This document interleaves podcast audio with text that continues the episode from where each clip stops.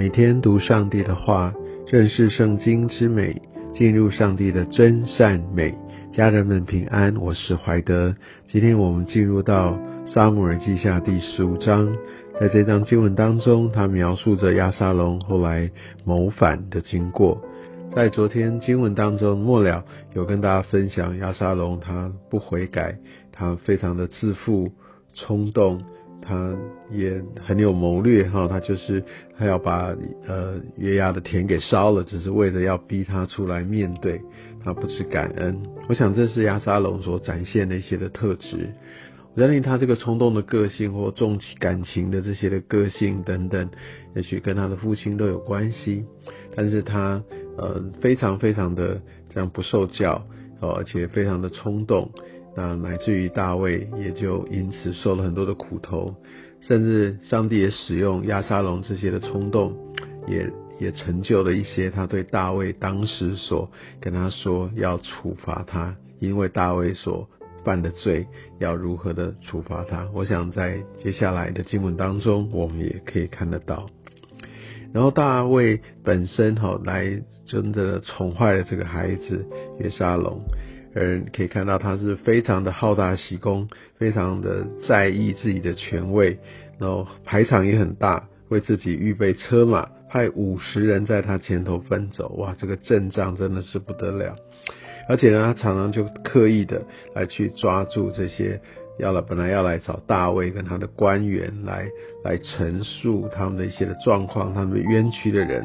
然后明明亚沙龙根本没有决定权，那他也没有听到他们的好好的判断，然后来查证等等，他就直接去拉拢他们，说好听的话，让他们可以觉得说哇，亚沙龙站在他们这一边。所以我们要真的非常小心。当有些人好像都是称赞我们，感觉上都跟我们立场一致，其实他也许别有用心。以现在亚沙龙这个例子为说，或者那个人其实是。呃，就是没有什么分辨的能力。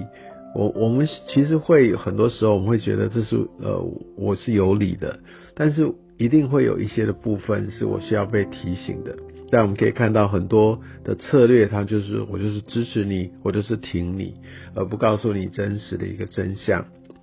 我想亚沙龙在这样的情境里面，真的很像在今天的政客，为了讨好选民，哦，他就他就会来展现出他非常亲民、非常站在人民立场的这一个部分，然后就说哇，如果是我执政，如果是我可以怎么样，你就怎么样怎么样怎么样，就来开始开这些竞选的支票。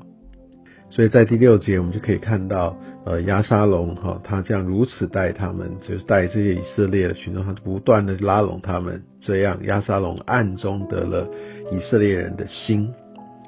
那过了一段时间，第七节这边说满了四十年哦。那我们可以看到小字这边写四年，其实在在一些的抄本上面哦，大部分都是支持四年，因为这比较合理哦。因为其实大卫在会也就四十年，所以呃，在这边我们可以知道可能是有一些的手误，但是我想后面的这些版本啊都查证之后，包含历史学家约瑟夫啊也都支持是满了四年这部分，意思就是说。从呃约押来让呃亚沙龙回来啊，一直到目前为止，大概过了四年哈，满了四年。那我们可以看到，在满了四年之后呢，呃，他们就呃他要来跟大卫来求，就是他要来许愿哈，好像要来献祭。其实他暗中盘算的是，他要来自立为王，要公开的来叛变。哦，所以我想他把这一切的计划都已经规划好了，而且在献祭的时候，那他这边讲到一个人哦，第十二节说大卫的谋士基罗人亚西多夫，那据说他是那个八十八的祖父，那也许因为大卫他当时用不义的手段来侵占了八十八，可能这里真的也触怒了他的呃祖父。所以他也呃曾经为大卫来献出一些的计策，他是大卫所倚重的人。但是我想这个时候他也公开的来呃反叛了大卫啊，不知道跟当时呃大卫八十八的这一段关系哈，他不认同等等，呃会不会有任何的关系？但无论如何，他就是离开，而他的离开也带动一些以色列人一起投靠他。我想这边也显明他是有影响力的人。而在这个时候十三节哈，有人来跟大卫来来。报信哈，就说哇，亚沙龙这个样子，好像人心都归向他了。十四节哈，大卫就对耶路撒冷跟随他的臣仆说，我们要起来逃走。我想大卫在这边所做的决定是很睿智的，呃，也是为了和平。我们相信，如果他若死守在那里，相信亚沙龙派兵来攻，那就会死伤很多的的这些的军民百姓。那当然，他选择赶快当机立断，赶快先离开。我相信也是保存实力，而这个赶快走，也呃可以看到他们就因此他们被保守，呃他们的性命，他们也有时间来预备接下来的反攻。哈，我想这个的决定是很重要的。我们可以看到，在在这个过程里面。之前我们看到大卫非常的呃，就是举棋不定哈。那在这边我们却看到大卫非常的果断，就马上采取行动，而这样的一个做法真的也帮助到他。第十六节这边就埋下伏笔，大卫留下十个飞兵看守宫殿。后来呢，亚沙龙就真的侵犯了这些的妃嫔，在大家的大庭广众面前，这真应验了当时呃，上帝透过先知告诉大卫，这个是其中他的一个一个刑罚，因为他所犯的罪。而在这个来来回回的过程当中，我们可以看到大卫他的离开，然后包含有些人去迎接他。那另外来说，大卫其实也派一些人来回到整个耶路撒冷去，因为他需要有一些的内应啊。我想大卫在这边也展现出他的智慧。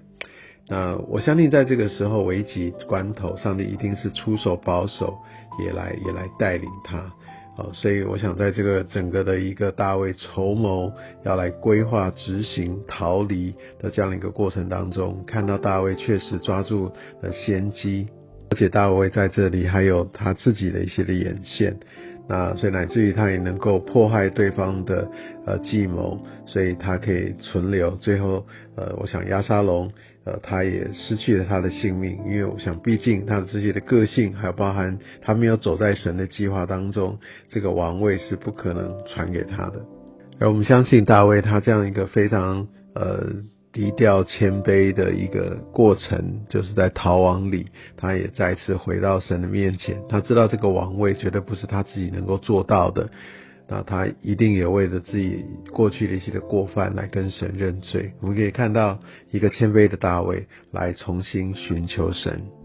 我们可以看到，在这边大卫也充分来使用他周边，哈，可以可以摆的人，把他们摆在一起，在对方的营里。那有一些就是跟着他。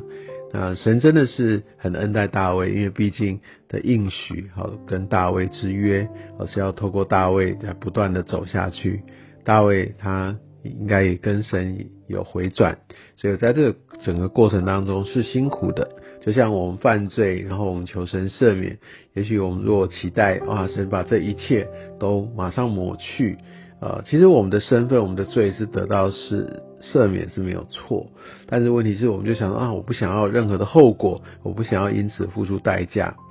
这个听起来是好啦，但是它没有办法真正帮助到我们的生命，可以好好的来面对。所以，我我相信神其实会透过呃这样的一些不同的方式，特别透过他的话语，还有一些他的一些的攻击，这些的修剪，还有甚至大卫他在整个逃亡的过程这些的辛苦啊，这些的卑贱等等，你看这些的人都放声大哭，就像二十三节这边所说。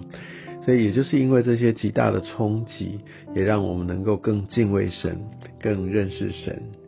也愿上帝使用今天的话语来光照、祝福你我的生命。